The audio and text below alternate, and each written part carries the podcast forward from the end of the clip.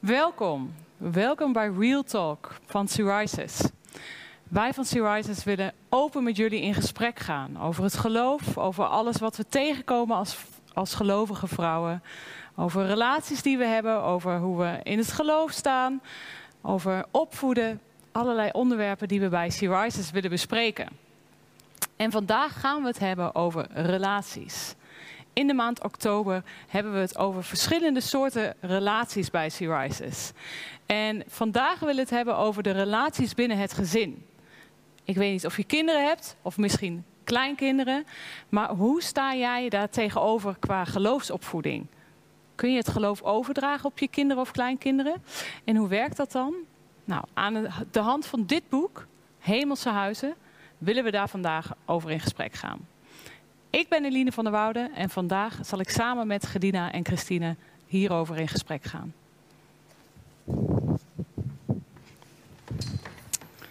Christine en Gedina, welkom. Fijn dat jullie er zijn. Ja. Misschien kunnen we beginnen met dat jullie even vertellen wie jullie zijn. Gedina. Mijn naam is Gedina Korf. Ik ben teamleider van SheRises. Gelukkig getrouwd en gezegend met 2 kinderen, Rikult en Evelien. En mijn naam is Christine Langerhaar. Ik ben ook vrijwilliger bij SheRises. En getrouwd en 3 kinderen, Nathan, Jemima en Rachel. Ja, nou, Hemelse huizen. Er staat op oefenplaatsen voor een levend geloof. Nou weet ik dat jij dit boek hebt uitgegeven, Christine.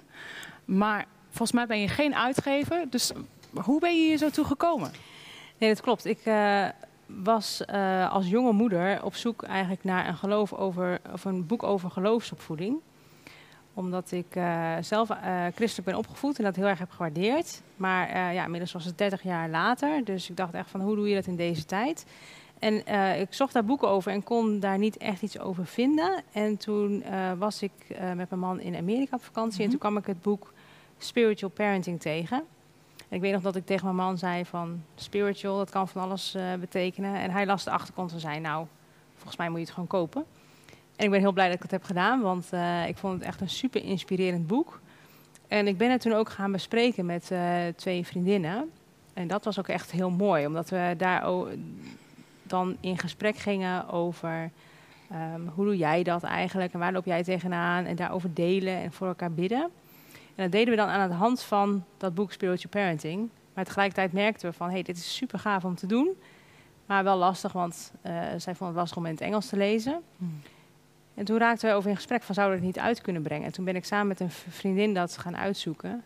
En het bleek dat je ook als, gewoon als individu ook best boeken uit kunt brengen op de Nederlandse markt. Dus toen is het balletje gaan rollen en nou, dit is het product inderdaad. Mooi. Nu heb ik in de boekhandel al wel meerdere boeken gezien over opvoeding. Ook wel vanuit een christelijk perspectief. Dus wat maakt dit boek zo uniek, kenmerkend? Nou, zeker in de tijd dat ik dit boek voor het eerst las, was er weinig wat echt de opvoeding of de geloofsopvoeding benaderde als deel van de hele opvoeding. Maar meer als een apart onderdeel, zeg maar. Echt alleen de geloofsopvoeding en hoe doe je dat? En dit boek heeft eigenlijk een ander perspectief. Het zet je eigenlijk aan nadenken over wat is eigenlijk het doel van je opvoeding. En hoe geef je de hele opvoeding vorm vanuit die basis van je geloof. En als je dat wil, hè, die levende relatie met Jezus en dat je dat overdraagt op je kinderen. Nou, hoe doe jij dat dan, zeg maar? Wat is daarin jouw verantwoordelijkheid als ouder? Ja, nou, wat is dan het antwoord op die vraag? Van, ja. Wat is je verantwoordelijkheid? Nou, wat het boek eigenlijk heel duidelijk neerzet, is dat niet jouw taak is om het gedrag van je kinderen te beheersen. Maar eigenlijk om bij te dragen, om een rol te pakken, zeg maar, dat God eigenlijk het hart kan vormen van je kinderen. Dus dat het eigenlijk meer daarover gaat. Ik kan anders wel even een stukje voorlezen, waarin de schrijfster dat eigenlijk duidelijk uitlegt. Ze zegt dan, dit boek is bedoeld om je te inspireren, wakker te schudden, zo je wilt. Om het grotere perspectief van je geestelijke rol als ouder te gaan zien.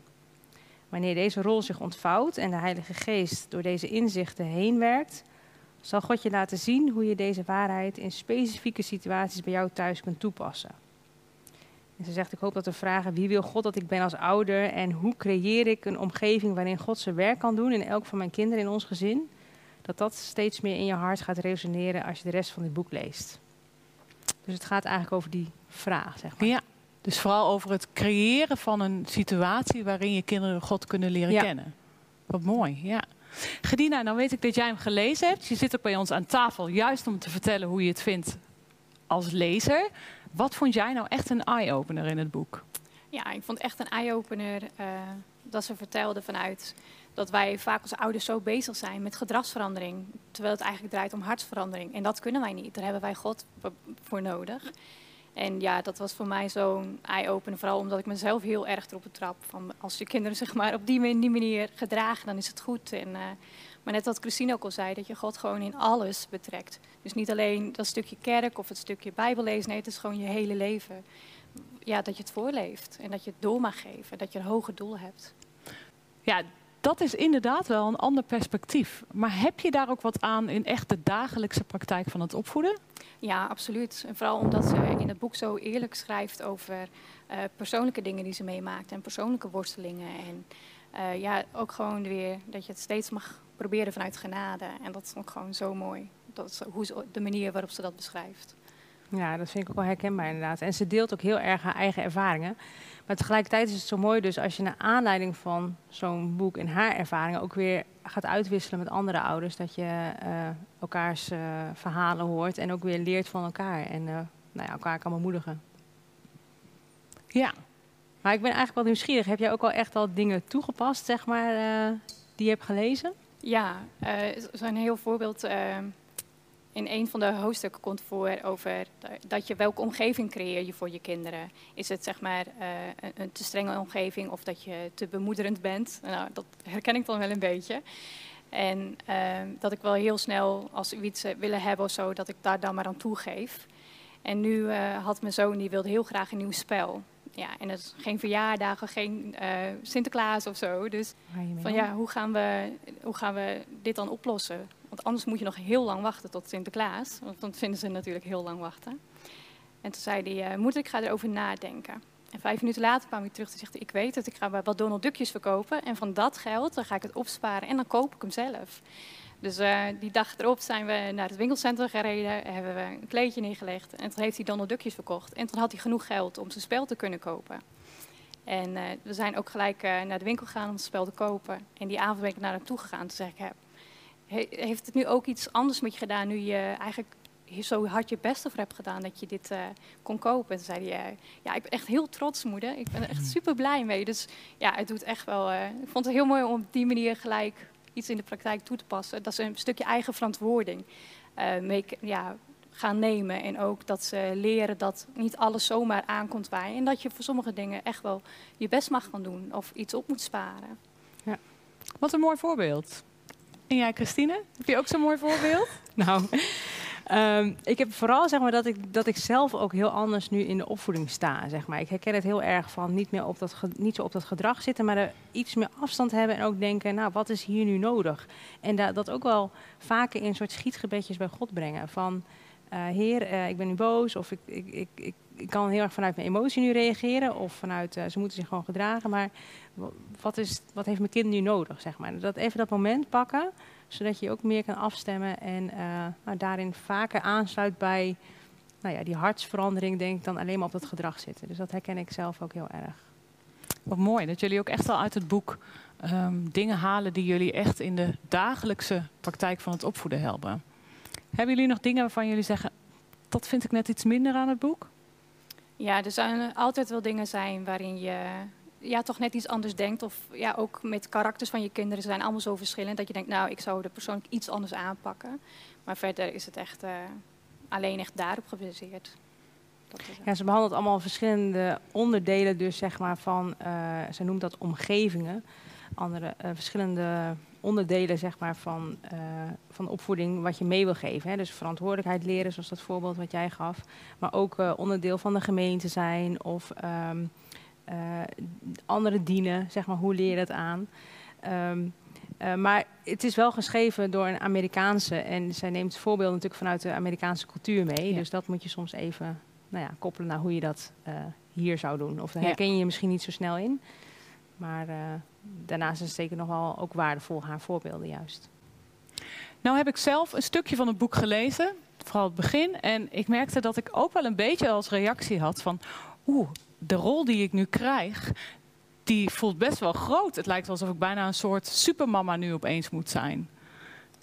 Ja, dat hoor ik al vaker. Zeker als ze alleen in het begin nog maar lezen. Maar ik denk dat je naarmate het boek leest ook wel duidelijk wordt... dat jouw rol eigenlijk is die in afhankelijkheid van God... en dat God het werk doet, zeg maar. Dus hij kan je erin gebruiken. En elke keer, en dat vind ik ook zo mooi. En dat heb ik ook echt wel geleerd door het lezen van dit boek...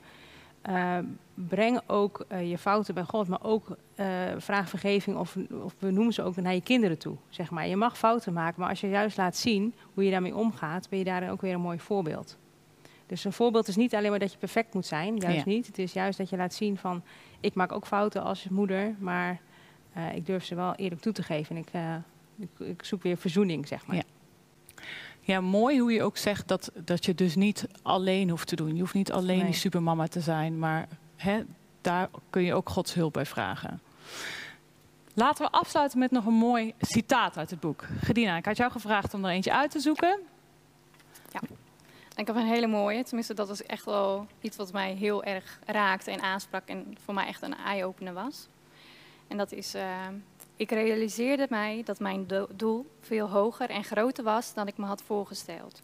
Veel uitdagender ook. Mijn doel was om een levend en vernieuwend geloof door te geven. Het soort geloof waarin mijn kinderen Gods stem zouden horen en verstaan.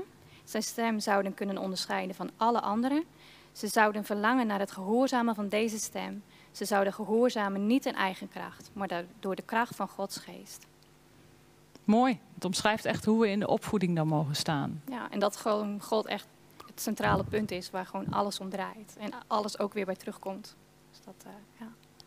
Een mooi stukje uit het boek. Heb jij iets uitgekozen met ons te delen? Ja, lastig om te kiezen natuurlijk. Maar ik las ook over een artikel waarin stond dat tieners het soms lastig vinden om fouten te maken. En zeker in de kerk dat toe te geven. Omdat ze het gevoel hebben dat het een gemeenschap is van mensen die het allemaal perfect doen.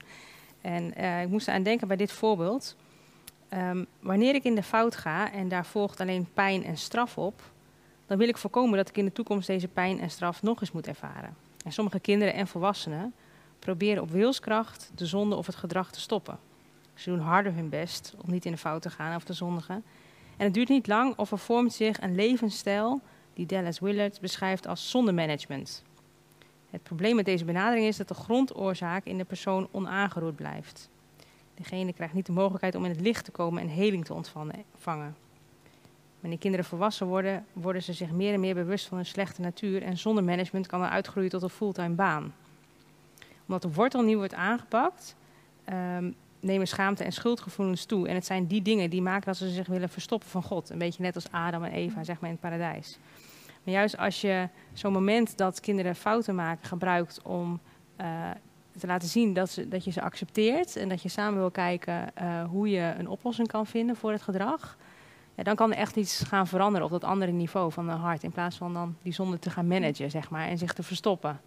Dus dat openhouden van het contact met je kind... zodat ze zich niet voor je gaan verstoppen... maar juist als ze fouten maken weten dat ze bij jou terecht kunnen... Ja, dat is iets wat ik ook heel erg in mijn hoofd hou elke keer bij de benadering, zeg maar. Natuurlijk ga ik wel eens in een fout en word ik gewoon heel boos. En dan schrikken ze daarvan. Dus ik ben daar zeker niet in perfect, maar wel in lerende, zeg maar. Wat mooi dat jullie dit allebei wilden delen. En bedankt dat jullie er waren. Van SheRises mogen we dit boek nu aanbieden voor een mooie actieprijs. Voor €15 kan dit boek inclusief verzenden nu ook bij jou thuis liggen.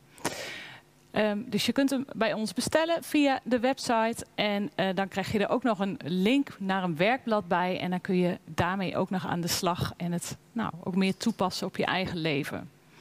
Bedankt voor het kijken naar deze Real Talk. En mocht je nu denken, ik heb ook een boek dat goed zou zijn om te bespreken. Of ik wil ook wel eens mijn verhaal komen doen hier bij SheRises. Laat het ons dan weten via info@sheRises.nl. Tot ziens.